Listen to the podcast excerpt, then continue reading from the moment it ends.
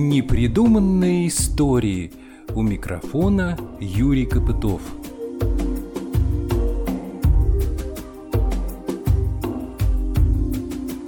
Идея создания на Тульской земле музея, связанного с именем Ивана Тургенева, появилась давно. Еще в последние десятилетия XX века некоторые руководители Чернского района высказывали такое соображение. Оно, правда, не находило тогда поддержки у областных чиновников, которые говорили, а что вы будете показывать там? Ведь не осталось никаких предметов того времени. Хотя в селе Тургенева, бывшей усадьбе деда и отца писателя, сохранилось в то время гораздо больше строений, нежели в соседнем Спасском.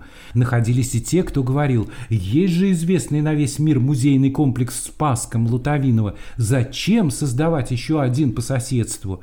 И все же, несмотря на такие аргументы, среди туликов были в то время энтузиасты, которые думали иначе. Кстати, большую роль сыграла тогда частная инициатива, в том числе и среди местных предпринимателей. Они выделили значительные денежные средства для возрождения на Тульской земле памяти о великом русском писателе.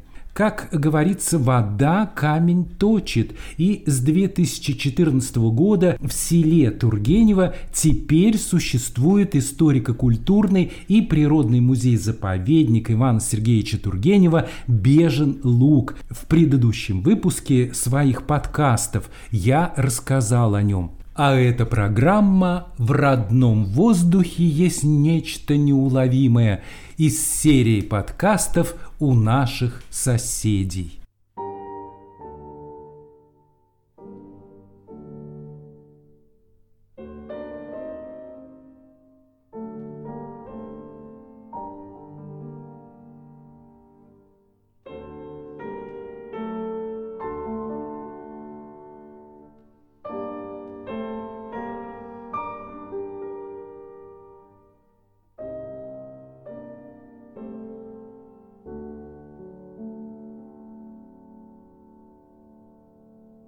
2018 году к 200-летию Ивана Сергеевича Тургенева и к 455-летию Черни в областном центре в Туле был издан сборник краеведческих статей, посвященных истории Чернского уезда и известным людям, жизнь которых проходила в этих местах. В этом сборнике опубликованы также краеведческие очерки о тех местах, которые связаны с именем известного русского писателя. В нем много интересных архивных материалов. Его издание было подготовлено местным краеведом Владимиром Зайцевым и сотрудницей Чернского районного историко-краеведческого музея Натальей Зайцевой. Вот что пишут они в своей книге. Основателем села Тургенева считается дед писателя, лейб-гвардии прапорщик Семеновского полка Николай Алексеевич Тургенев. Выйдя в отставку, он не стал жить в имении, доставшемся ему по наследству от матери, и и принялся за строительство новой усадьбы. В красивой излучине реки Снежить он заложил большой парк, который был разделен на шесть кварталов сосновыми и липовыми аллеями. Внутри каждого квартала были разбиты цветники, посажены фруктовые деревья и кустарники. На территории парка находились теплицы и грунтовые сараи. В них выращивали экзотические фрукты, с запада Парк ограничивала липовая аллея, которая примыкала к усадебному дому. Восточная сосновая аллея имела причудливые изгибы, образующие природные беседки. Она круто переходила в луг, где и сейчас сохранился пруд Сажелка. Центральное место в усадьбе Тургеневых занимала приходская каменная церковь введения во храм Пресвятой Богородицы. Храм этот в селе был был второй по счету. Первый, деревянный, упоминается в плане села Тургенева в 1778 году. Строительство каменного храма было завершено в 1806 году. Построен он был на средства прихожанина, помещика, отставного лейб-гвардии прапорщика Николая Алексеевича Тургенева, по фамилии которого село получило название. Здесь же существовала бумажная фабрика, о ней Иван Тургенев не раз упоминает в своих рассказах. По некоторым сведениям, на ней кроме пищи и оберточной бумаги изготавливали даже обои. В рассказе Тургенева «Контора» говорится, на стенах конторы, оклеенных зелеными обоями с розовыми разводами, висели три огромные картины, писанные масляными красками. Здесь же писатель сообщает, «Я добрался наконец до большого села с каменной церковью в новом вкусе, то есть с колоннами, и обширным господским домом, тоже с колоннами. У Варвары Петровны Тургеневой, матери писателя, были довольно сложные отношения с сыновьями, и в августе 1850 года после ссоры с матерью писатель вместе со своим братом Николаем и его женой Анной приехали в Тургенево. Здание бумажной фабрики к тому времени переделали под зимний флигель. В ней была приготовлена комнатка для Ивана Сергеевича, в которой он поселился и даже в ней работал. 2 августа 1850 года Иван Сергеевич сообщает Полине Виардо. И вот я среди степей, в глуши. Здесь, как вы хорошо можете себе представить, мы не получаем газет. Возьмите атлас на карте России, поищите дорогу из Москвы на Тулу и из Тулы на Орел. И если между двумя этими городами вы найдете город под названием Чернь, немного ранее другого города, именуемого Мценском, то подумайте о том, что я нахожусь от него на расстоянии двух французских лье, 10 верст то маленькое имение, где я живу, некогда принадлежало моему отцу, и в данное время это все, чем я владею на земле. Мы приехали сюда третьего дня, мой брат, его жена и я. Брат поселился здесь как помещик. Я проведу тут два месяца. Расположено Тургенево довольно приятно. Холмы, рощи, весьма мило извивающаяся река, красиво зеленеющие большие луга. Но дом очень невелик, сад совершенно запущен, никаких плодов, почти полное отсутствие всего, что называется хозяйством. В те два дня, что мы здесь, жена моего брата, она недаром немка, решительно взялась за дело. И сегодня у нас уже есть кухня. Мне устроили комнатку в обширном помещении бумажной фабрики, в настоящее время бездействующей из-за процесса, который навлекло на нас дурное управление моей матери. Из окон я вижу большой луг, омываемый рекой, там важно прохаживаются зуйки. Вдоль другого, очень обрывистого берега тянется деревня. Вчера и сегодня я уже охотился. В этом году мало дичи, однако мы вдвоем, мой егерь Афанасий и я, убили трех зайцев, восемь глухарей, пять куропаток и перепелку. Я должен все же сказать, что в родном воздухе есть нечто неуловимое, трогающее вас и хватающее за сердце. Тургеневские крестьяне очень довольны переменой, только что свершившейся в управлении ими. Жена моего брата уже сумела завоевать любовь тем, что навещает крестьянок, лечит их детей. В первое же воскресенье после нашего приезда сюда жители Тургенева принарядившись, собрались перед домом брата. Мы торжественно перед ними предстали.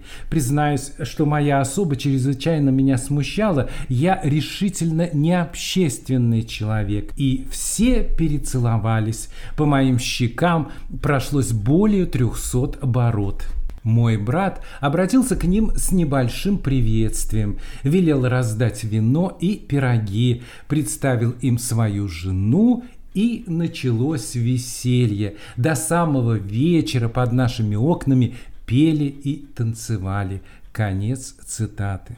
Тут я хочу обратить внимание на один, казалось бы, не такой важный, но весьма значительный момент. Иван Тургенев родился в Орле, жил в основном в материнской усадьбе в Спасском Лутовиново, которая находилась в Орловской губернии, а считался он дворянином Тульской губернии в соответствии с указом его императорского величества самодержца Всероссийского от 4 мая 1848 года Иван Тургенев был внесен в шестую часть дворянской родословной книги Тульской губернии. Еще в 1863 году сам о себе он писал «Я дворянин Тульской губернии, отставной коллежский секретарь, называюсь Иван Сергеев Тургенев, имею от роду 44 года. Почти каждый раз, приезжая на родину, Иван Тургенев бывал в родовой тульской усадьбе. Брат писателя Николай Сергеевич, ставший владельцем села Тургенева, был очень бережливым и рачительным хозяином. Здесь, в селе, он построил большой деревянный дом в готическом стиле, каменный флигель, конюшню, каретный сарай, школу для крестьянских детей.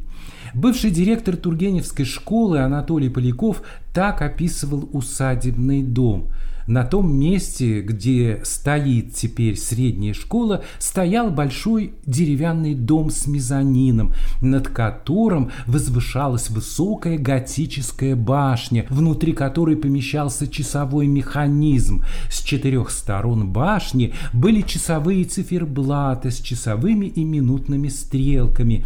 Часы отбивали каждые четверть часа и количество целых часов. Часовая башня оканчивалась высоким шпилем с флюгерами, ветромером и указателями сторон горизонта.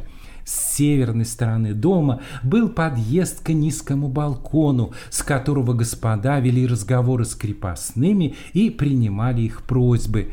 Перед домом по направлению к реке были разбиты клумбы с разноцветными цветами, а посередине их возвышался большой стеклянный шар, украшавший без того красивые клумбы. Из Тургенева было видно, как этот шар горел днем, будто солнце. Со всех сторон дом окружали громаднейшие сосны, ели и клены. Рядом с домом к востоку была прекрасная оранжерея с замечательными плодоносящими цитрусовыми, сотнями сортов цветов, ранними огурцами и другими овощами. На востоке Тургеневский сад-парк переходил круто в луг Сажелка, названный так потому, что здесь, на этом лугу, у подножия холма, был выкопан искусственный искусственный пруд, в котором посадили для развода карасей. Оттого и назывался Сажелка. От пруда к реке вела глубокая канава, по которой в весенний разлив снежеди пруд пополнялся водой. Оба брата, Николай и Иван Тургенев, любили эти места, и они, несомненно, трогали их душу и сердца. Поэт Афанасий Фет тоже бывал в Тургенево и даже собирался купить у Николая часть земли. О хозяине этого поместья он писал. Николай Сергеевич в совершенстве владел французским, немецким, английским и итальянским языками. В салоне был неистощим. И я не раз слышал мнение светских людей, говорящих, что Николай Сергеевич был гораздо умнее Ивана Сергеевича.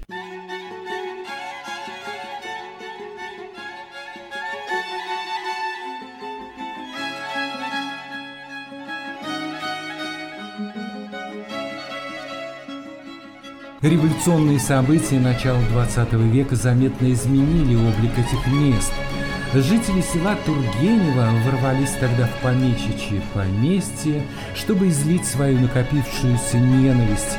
Они били зеркала, выбрасывали шкафы, сельскохозяйственный инвентарь и скот помещика перераспределили между собой. Прекрасный деревянный дом в готическом стиле, построенный крепостными мастерами, был сожжен.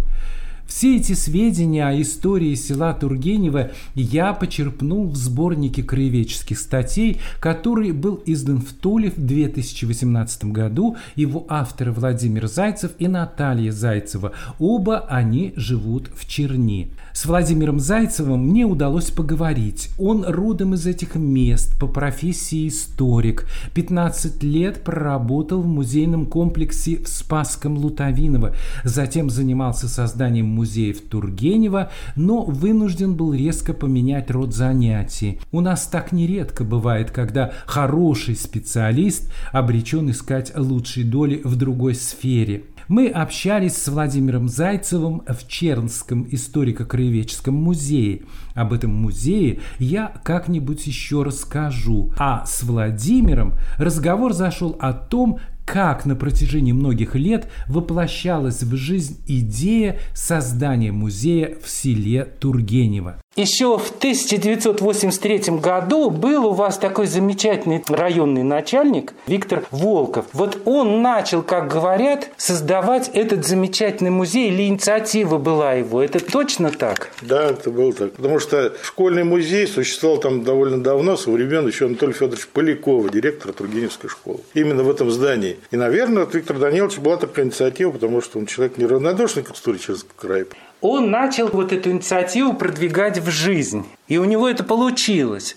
Народ ему поверил, пошел за ним. Вот. Не знаю, насколько Виктор Данилович мог продвигать в этом направлении что-то, но для того, чтобы создать музей, сделано было практически ничего. Им, скажем-то честно. Инициатива была, сделано ничего не было. В 90, наверное, восьмом году был директор Левин, Николай Ильич. Он проявил инициативу о том, чтобы село Тургенево передали в Видне музей-заповедник Спасского Лутавин. Потому что все-таки Спасский Лутавин – это федеральный музей, а не районный, в котором никогда не было денег. И вот произошло, так сказать, передача, передали это здание, в том числе здание бумажной фабрики, в разрушенном состоянии. Вот. Музей-заповедник Спасского Лутавина отреставрировал это здание. Вот. Ну а потом вот тот же Виктор Данилович проявил инициативу, думая, наверное, что туда вваливают федеральные деньги в этот музей, которых денег-то не было. Все это дело за счет музея Спасской Лутавинов за личные средства. И Черский район назад оттяпал это все, все здание. И на очередные 10 лет там никто ничего не делал. Да? Но в период с 83 по 2003 год он еще как бы какие-то контакты с музеем Спасской Лутавинова имел? Ходил в ее подчинение. Там был создан филиал музея Спасского Лутавинова, Тургеневский филиал музея Спасского А нигде вот такой информации я не нашел. Да вы и не найдете этого. Почему? Ну, широкой глазки это не получил. Вот. Да, был музей, пока вот его решили не вернуть назад в ведение районного Ченского краеведческого музея. Понятно. То есть, оказывается, получается, не э, Ольга Орловская там все приводила в порядок. А музей Спасской Лутавина? Нет. Ну, за 10 лет, пока простоял музей, без, который отреставрировал Спасскую Лутавину, он опять пришел в негодность, потому что здание не отапливалось. Стояло с открытыми, так сказать, дверьми. Понимаете? И вот тогда, когда я пришел туда в 2014 году, 7 августа. Вот тогда Ольга Николаевна Орловская, меценат и владелец нынешнего хозяйства крестьянского в селе Тургенев, вот она проявила инициативу, и на ее личные деньги восстановлен этот музей в 2014, 2015, 2016 году. На ее деньги полностью отреставрировано здание. Вы с ней знакомы? Ну, знаком, конечно. То, что она сделала огромное дело для села Тургенева, отрицать нельзя. Она отреставрировала музей, она сделала план реставрации церкви, сделала экспертизу, она поставила леса вокруг этого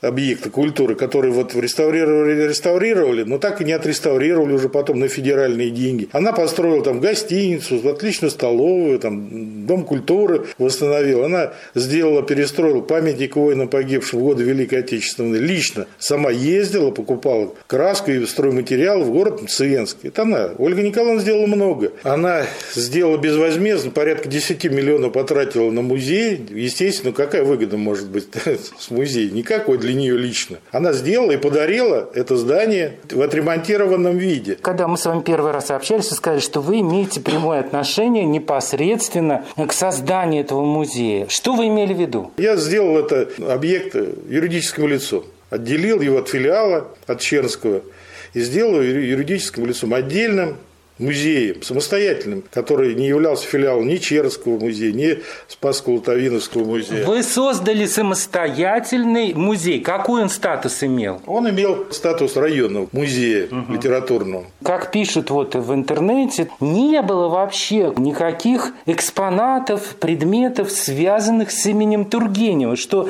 вот даже областные власти говорили, а из чего сам создавать музей? Что вы там э, разместите-то в этих музейных палатах? И, как говорят, этот районный администратор Виктор Волков, он отправил, значит, 500 человек по деревням окрестным, и собрали 500 предметов различных старины. Они не имели отношения к Тургеневу, но некоторые из них каким-то образом, ну, например, там тумбочки. Нет, это не совсем так. Нет? Нет, это не совсем так. Ну, расскажи. Те 500 предметов, которые Виктор Волков посылал, собрали, они находятся здесь, Чернском краеведческом музее. Вот здесь вы сегодня их увидите. А село Тургенево отсюда ничего не досталось, потому что на тот момент не было никакого музея в селе Тургенево. Ну, в настоящем понимании этого слова. А предметы туда собирали. Мы с Василием Михайловичем Песковым, с известным корреспондентом «Комсомольской правды», знаете, мы поехали в деревню Колотовку, там нашли какие-то предметы. Какие-то предметы быта я собирал у жителей села Тургенево, потому что... Подождите, Колотовка тогда еще была деревня, там сейчас, говорить, вообще ничего нет? Ничего тогда не было. Просто металлоискателем нашли место, где находился претенный кабачок которые много искали, всех что-то говорили. Мы с Василием Михайловичем раз 5-6 ездили и нашли это место с помощью металлоискателя. Ну хорошо, а э, фундамент ты не принесешь в музей? Ну, а мы что? нашли предметы, разные монеты, ага. светец нашли, там предметы, те, которые удалось найти на месте, где Ну, опять же, к Тургеневу они косвенные отношения имели? Тургенев, конечно, не имеет косвенные отношения. Какие-то предметы бытом мне удалось собрать. И три тумбочки передала наследница музея Анна Николаевна Тургенева музею передала, которым тогда я руководил, в селе Тургенево. Ага. И несколько портретов, которые там находятся, подлинные из Тургеневского дома московского. Вот именно в селе Тургенево сохранились хоть какие-то здания и постройки, которые оказались не разрушены, и их только оставалось восстановить и реставрировать, в отличие от Спасского Лутовинова. Но там умудрились восстановить все и построить заново, а здесь и строить-то не надо было. Знаете, насчет Спасского Лутовинова это не совсем верно, там сохранился все-таки храм, конюшня. Ну, храм, да, согласен. Да, вот. Здание бани, которое условно тоже считалось мемориальный да, дом, да, сожгли еще в 1906 году, но его восстановили, восстановили очень хорошо, набили экспонатами, создали музейную экспозицию. Здесь, в селе Тургенево, самое важное всего того, что начинали мы еще восстанавливать давным-давно с Игорем Михайловичем Москалевым, был председатель правления культуры Тульской области, угу. который поддержал мою инициативу. Здесь суть-то была создание музея в чем? В том, что в 850 году Иван Сергеевич приехал в село Тургенево, вот ему устроили в комнатку в здании бывшей бумажной фабрики, и там он написал певцы, свидания, задумал Беженлу, чтобы создать музей записок охотника в этом здании, в под подлинном здании, в котором жил Тургенев. Я начал создавать эту экспозицию, но в связи с тем, что в Тульской области нет ни одного специалиста по тургеневидению, который не понимает, что это такое вообще, никакой экспозиции мне создать не дали. Потому что сами они не умеют ничего делать, эти функционеры из, из области, которые могут повесить только картины на стены с художественным, так сказать, изображением охоты. И не более того, мне хотелось создать экспозицию в здании, так же, как и в Спасском Мутавино, чтобы можно было представить, что вот войти в это здание, оставил Поляков Анатолий Федорович план здания бумажной фабрики, в котором четко все нарисовано, где какие расположения комнат были, в том числе и комнату, в которой жил Иван Сергеевич. Мне хотелось сделать так же, как и в Спасском Лутовино и в Ясном Поляне, чтобы можно было войти и сказать, вот место, вот, так сказать, понятно, что подлинных экспонатов нет, а вот, ну, можно же сделать было и типология, что как усадебный, жилой усадебный комплекс. Но ничего там этого сделать не дали. Сделали комнату, комнату писателя, который работал Иван Сергеевич Тургенев. Нет, а там э, называется он кабинет. Кабинет, да. Ну вот если вы возьмете Тургенева самого и почитаете его письма, которые он пишет по линии Верду, не Зайцев это пишет, не Волков, не Сидоров, не Петров и не Иванов, а сам Иван Сергеевич пишет, что мне устроили, я на память, устроили комнатку в бывшем здании бумажной фабрики, из окна я вижу широкий лох, реку,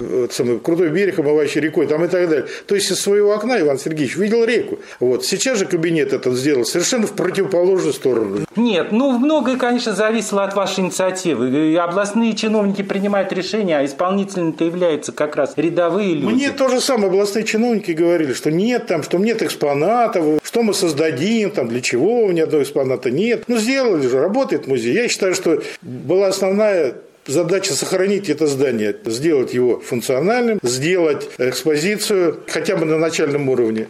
И это было сделано. Здание есть. Ну, я считаю, что вам можно гордиться тем, что ты тут тоже вложили свою душу и сердце в это место. Это была моя работа. Вы же от души старались. Да, старался. Вы же здесь местный житель. Да, я родился здесь. Здесь родились? И предки мои родились здесь. Еще в 1594 году мои предки здесь казаками были. Ага, в Чернской крепости. Я поднимал ведомости. Ну, здесь много чернян, которые ведут свою родословность с тех времен. И место, может быть, даже тогда было более такое живое, чем сейчас. Вы знаете, самая большая численность населения Черновского района была уезда тогда. В 1913 году 128 тысяч жителей. Правда, и уезд был побольше, конечно, чем сейчас. Самый расцвет Сейчас как-то стоит вдали от железной дороги, а все, что сейчас вдали от железной дороги, потихонечку там жизнь как-то скукоживается.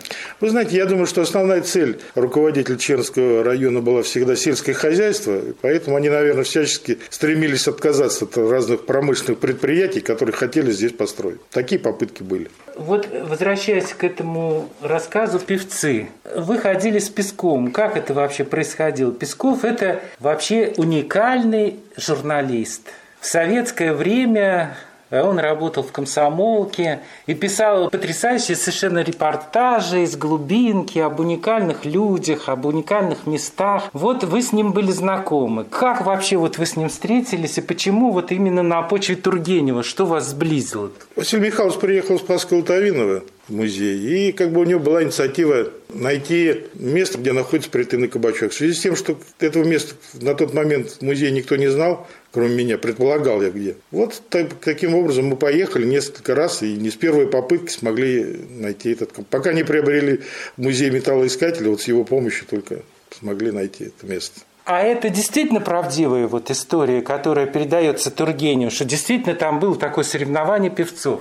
При соревновании не знаю, но вообще Иван Сергеевич как бы пользовался действительными фактами, только украшал их только всего лишь. Я думаю, что такой факт был. Поэтому и ценно это было то, что вот какие-то рассказы он написал в здании бумажной фабрики. Не где-то за границей, не в Спаску Лутовину. А зачем он туда приехал в 50-м году, в эту бумажную фабрику? В гости просто? Варвара Петровна, мать Ивана Сергеевича, она была женщина довольно сложная. Произошла ссора очередная на фоне ссоры с братом.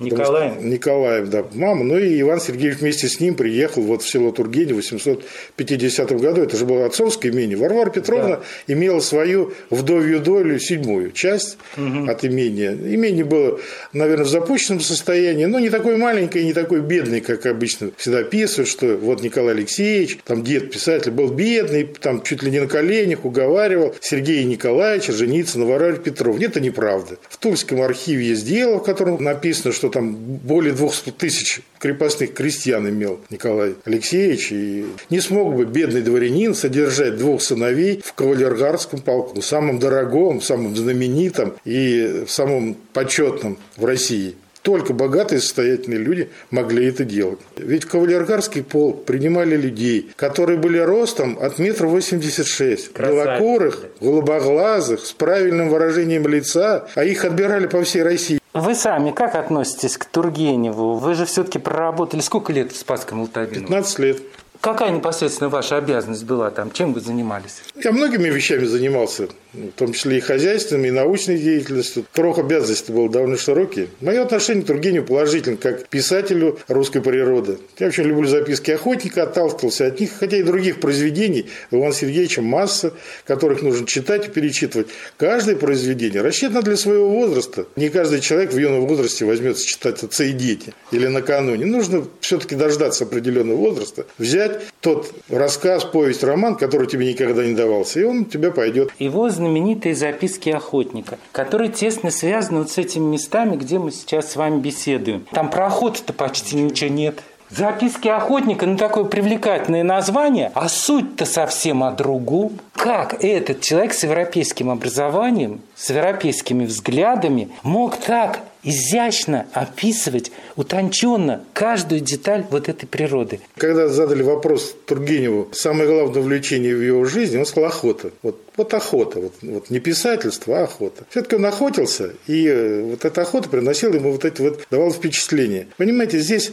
читать книгу, этого недостаточно. Вот вы приедете, вы на Бежен Луге были сами, почитав рассказ Бежен Луг, у вас будет одно представление, когда вы прочтете дома, там, сидя в кресле в городе Орле. И совсем будет другое восприятие, когда вы увидите Бежен Луг вот на его в жизни. Здесь нужно не только читать, но еще и нужно увидеть то, о чем писатель писал. То есть вот вы увидите Бежен Луг, и сразу у вас будет другое впечатление от того, которое вы получили сидя в кресле в городе Орле. Я смотрел фотографии, я смотрел какие-то там э, видеоролики. И все, кто там приезжают, они говорят, что ландшафт изменился. Если раньше там действительно был луг такой раздолье, то теперь там болото. Сегодня это не так, как описывал Тургенев. Ну, естественно. Ну, на ту реке создавали мельниц, которых там было от 14 до 17 угу. штук. Конечно, река была более полноводна, не было этого карьера. Его особенно сейчас вы тоже не увидите. Конечно, раньше там было сенокосные угодья, там сено косили, там стада пасли. Конечно, это было не такое топкое место, как сейчас. Конечно, там ландшафт меняется, зарастает, в связи с тем, что надо за лугом тоже ухаживать, как и за всем остальным. Со временем он может превратиться, конечно, и в настоящий болото, если ничего не делать для этого. Конечно, состояние его лучше не становится, но вы же знаете, когда человек перестает влиять, то все природа возвращается к своему исконному состоянию. Может быть, оно вот таким и было. Вот ковид так показал, видите, уже и животные в города вернулись, в некоторые, пока люди дома сидели. Да. Кто знает, как это было. При Тургеневе, конечно, было там совершенно по-другому. Юрий, я Другая картина. спрашивал у того же Василия Михайловича Пескова. Василий Михайлович, а березки в Канаде есть? Он говорит, Володя, есть, Есть, березки. такая же абсолютно Есть. природа. Он говорил, я был во всем мире. Это слова не мои. Это слова Пескова. Я был во всем мире, но природа лучше, чем Тульска, Орловска, Воронежских областей нет во всем мире. Я тебе как человек, видевший весь мир, говорю. Это Песков говорил, это не я. Я, между прочим, сидя в Берлине у одной речки, нашел три березки. Именно там я почувствовал, что переживали наши люди, предки, уезжавшие в Россию. И я никак не мог понять, что они все рвались в Россию. И гнала отсюда, значит, власть. А они рвались сюда. Что они, сумасшедшие, что им плохо, Герцену жилось там где-то там за границей в Европе. И я понял их состояние души, почему они рвались. Есть вещи, которые действительно для нас близкие, глубоко в душе и сердце знакомые. Вот я в этом смысле понимаю Пескова. Вы знаете, вот тот же рассказ Беженлук, если взять и внимательно его почитать, он соткан буквально из былей и преданий те, которые бытовали в тех местах. Тургенев-то ничего не придумал. Он просто взял, о чем говорили дети, то, что бытовало тогда, и вот вложил в уста этих детей в этом рассказе. Вот здесь, в Черни, есть памятник, единственный в мире. Толстой Тургенев? Да. И они очень странно стоят. Один в одну сторону смотрит, другой в другую. Это специально так изобразить? Ну, вы начитались интернета. Я думаю, что это просто задумка авторов, которые все-таки, наверное, знали историю о том, что они имели ссору с друг дружкой. Хотели стреляться? Ну, хотели стреляться, да. Но слава богу, что этого не произошло, что произошла просто ошибка у них в переписке о месте, так сказать, дуэли. Ну и слава богу, что никто никого не убил и не застрелил. И это одна из лучших историй, которая могла произойти с двумя великими писателями. Я не вижу ничего такого особенного. Это, вы знаете, вот как художник напишет картину, а искусствоведы додумывают за художника. Я думаю, что здесь то же самое. Кто-то вот просто взял и придумал эту версию, разместил в интернете, вот теперь она бытует существует. Вот это вот просто памятник. А ссора – это отдельная история. Ну, вам не нравится памятник? Не, мне нравится памятник, но мне не нравится история о том, что это смотрит на свое имение, а это смотрит на свое имение. Логика какая-то есть, наверное, но правды в этом, думаю, немного. Ваш самый любимый произведение Тургенева? Записки охотника я люблю все, но из них «Бежен луг», само собой. Я и музей назвал «Бежен луг», хотя меня упрекали в чем. Вы назвали? Я назвал. А это кто? ваше название? Я назвал. Это точно? Абсолютно. Это я назвал, придумал его название. То есть это, в общем, как бы ваше авторство в этом есть? Да. Нужно тут не меня, наверное, благодарить, а нужно благодарить все-таки Ольгу Николаевну Орловскую, которая вот пришла сама, и я ее не просил об этом. Я вам слово даю. Потому что я вот не то, что у истока устроил, я делал этот музей. И никто, кроме меня, не может вам ничего сказать, потому что я был один. Вот Ольга Николаевна пришла и сказала, завтра придут рабочие и будут делать здесь ремонт. Завтра пришли рабочие, все, что там было, вынесли в сарай, начали отбивать стены от штукатурки, начали делать ремонт. Это сделала Ольга Николаевна Орловская, не Зайцев и не тульские руководители, которые всячески были противниками создания этого музея. Потом они были же его сторонниками. Мне жаль, я человек, как и все мы здесь православных, что не восстановили храм. Мне очень жаль. Еще не восстановили? Нет, не восстановили. Мне очень жаль. История в бытовании храма мне велика, и я в ней принимал тоже участие, и есть у меня как бы определенные свои взгляды на это дело. И вот тех, которых миллионов по федеральной программе, которые выделили к 200-летию музея, не хватило, чтобы восстановить храм. Вот единственное, что мне жаль на сегодняшний день, что не сделано. Это знаковое место. Его отреставрировали в значительной мере, но нет колокольни, в нем служба не ведется, он недостроенный, недоделанный, недореставрированный. Тургенев в храме бывал, у него есть письма, что он пишет завтра с Марьей Николаевной Толстой, покумлюсь, буду крестить у Тургеневского папа. Все это написано у Тургенева, нужно только его читать. И этот храм не восстановили. Мне очень жаль. И искренне жаль, что рядом с бумажной фабрикой снесли домик дворовых. Два года назад, наверное, или три там, был такой вот небольшой маленький домик, утверждает якобы советских времен он, домик дворов, вот тоже был один из объектов, который снесли под корень в надежде на то, что восстановят.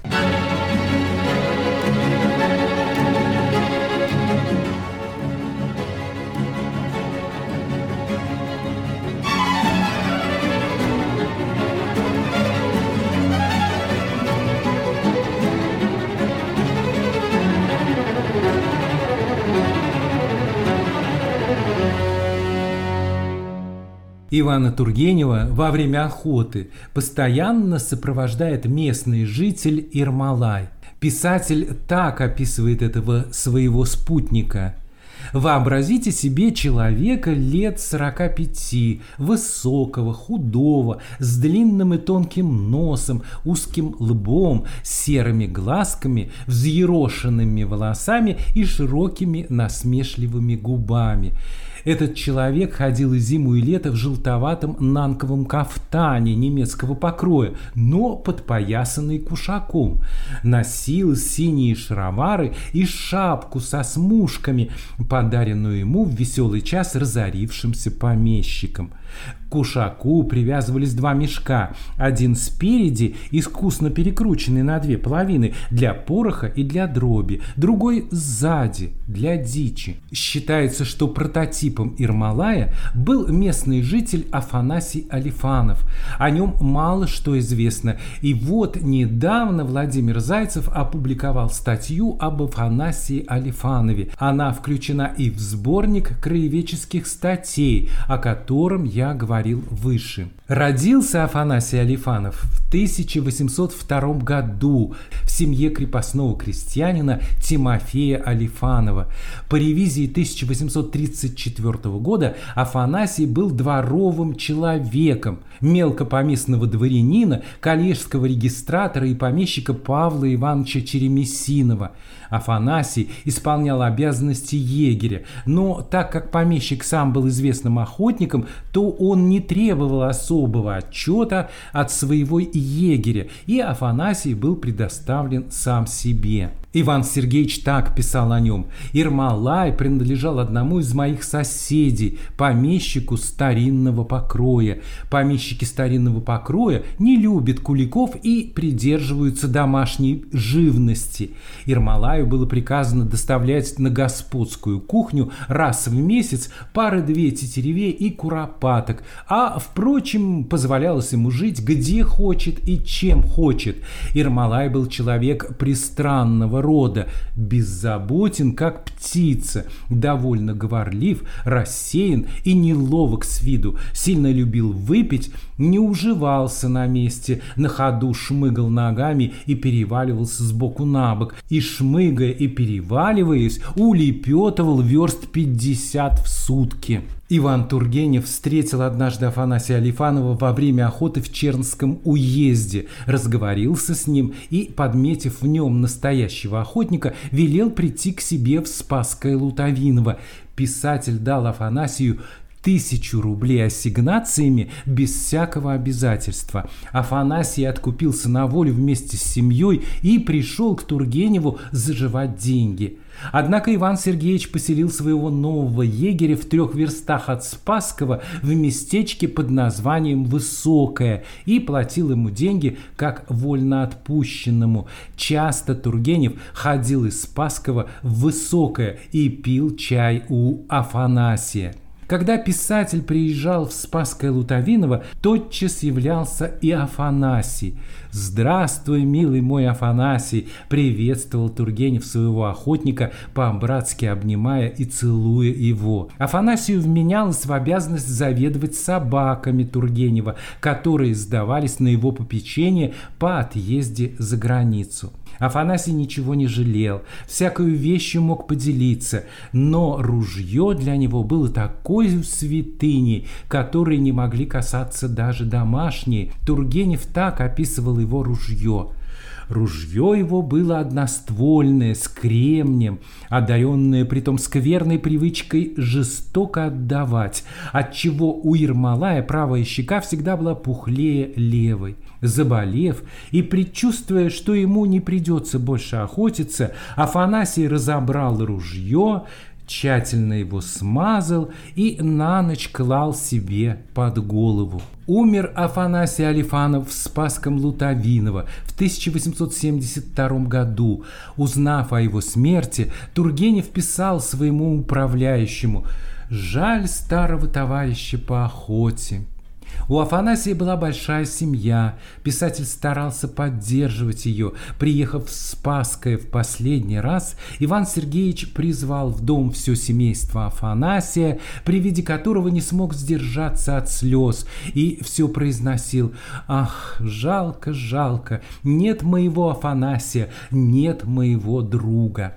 Ну а я продолжаю разговор с автором статьи об Афанасии Алифанове, чернским краеведом Владимиром Зайцевым. Поскольку вы все-таки там общались, наверное, со многими людьми, живущими недалеко от Бежного луга, сталкивались ли вы с потомками персонажей, которые действуют в произведениях Тургенева? Кого-то встречали, общались с этими людьми? В музее работает Светлана Борисова в Бежном луге. Вы у нее спросите, она знает э, представителей потомков вы общались? Я с ними не общался напрямую. Ну, вот она утверждает, что такие вот представители есть. Но у вас, я прочитал вашу статью об Афанасии Алифанове. Алифанов фамилия есть. И, она... кстати, опубликована она на сайте музея Спасская Лутовинова. Да, ну я же работал там. Вот скажите, пожалуйста, почему именно о нем вы пишете статью? Об Алифанове? Да. А как же, это же главный представитель, главный соратник Тургенева по охоте. О ком еще писать по охоте?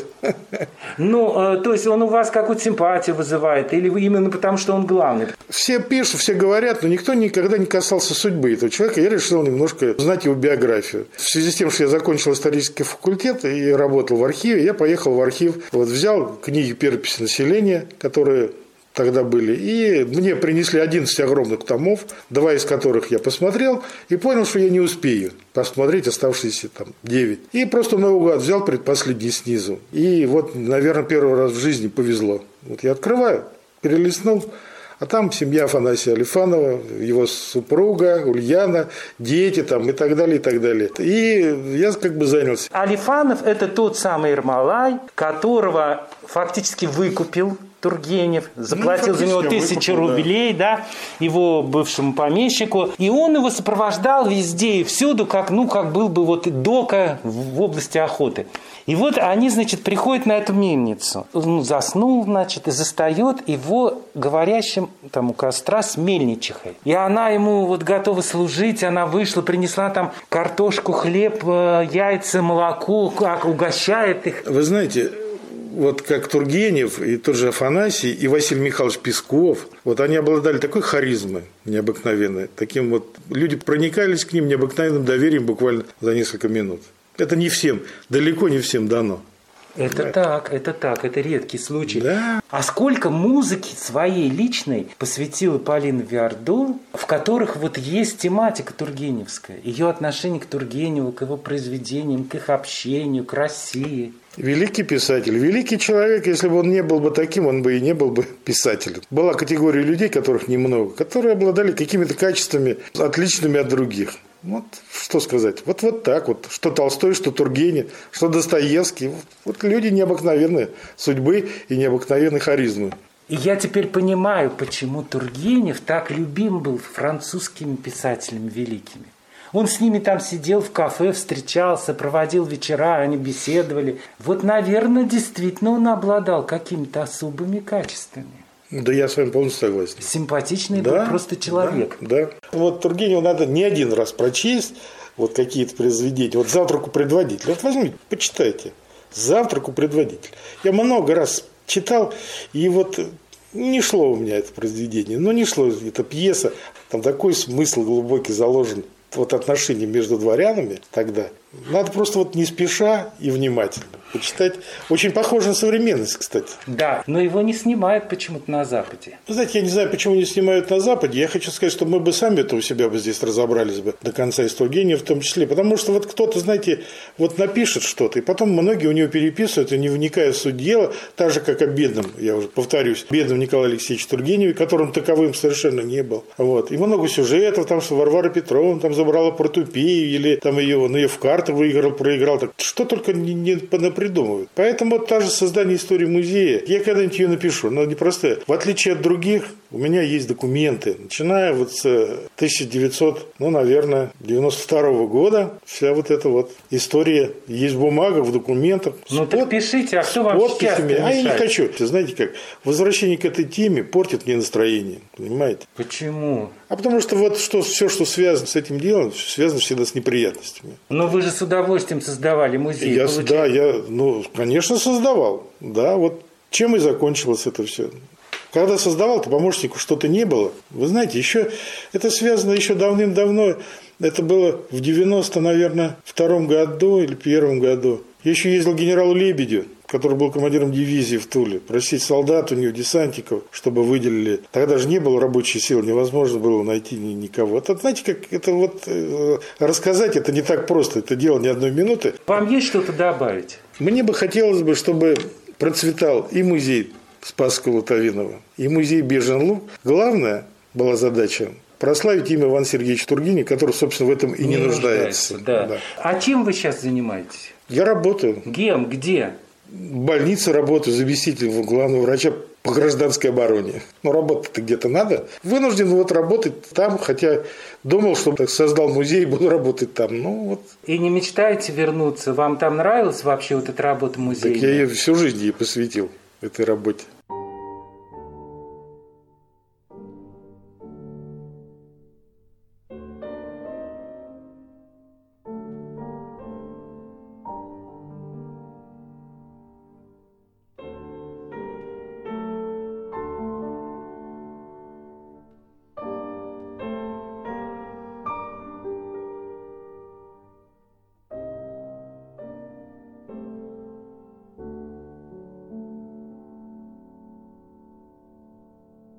Я разговаривал с чернским краеведом Владимиром Зайцевым. Это был последний выпуск третьего сезона моих подкастов. Не все темы, над которыми я работал, вошли в него. Думаю, что я к ним еще вернусь. Прошедший сезон был очень непростым. По понятным причинам меня в какой-то момент даже охватило оцепенение – надо ли вообще этим заниматься, когда такое творится вокруг? Наша жизнь абсолютно поменялась. Об этом ли надо теперь говорить и думать? Скажу честно, что то, чем я занимался все это время, стало моим спасением. Без всего этого я, наверное, не смог бы сохранить относительное равновесие. К тому же в какой-то момент некоторые зарубежные ресурсы остановили свою работу у нас, ограничили к ним доступ пользователей, вся схема, которая до этого была создана, в одночасье рухнула. Я даже не знал, что делать. На помощь пришли молодые российские специалисты и помогли сосредоточить весь собранный контент на моем сайте, который я создал с их же помощью, за что им большое спасибо. Сейчас невозможно ничего предвидеть и предсказать все же надеюсь продолжить осенью рассказывать мои незатейливые, непридуманные истории. Это была программа «В родном воздухе есть нечто неуловимое» из серии подкастов «У наших соседей». С вами был Юрий Копытов. В программе звучала музыка Антонио Вивальди. thank you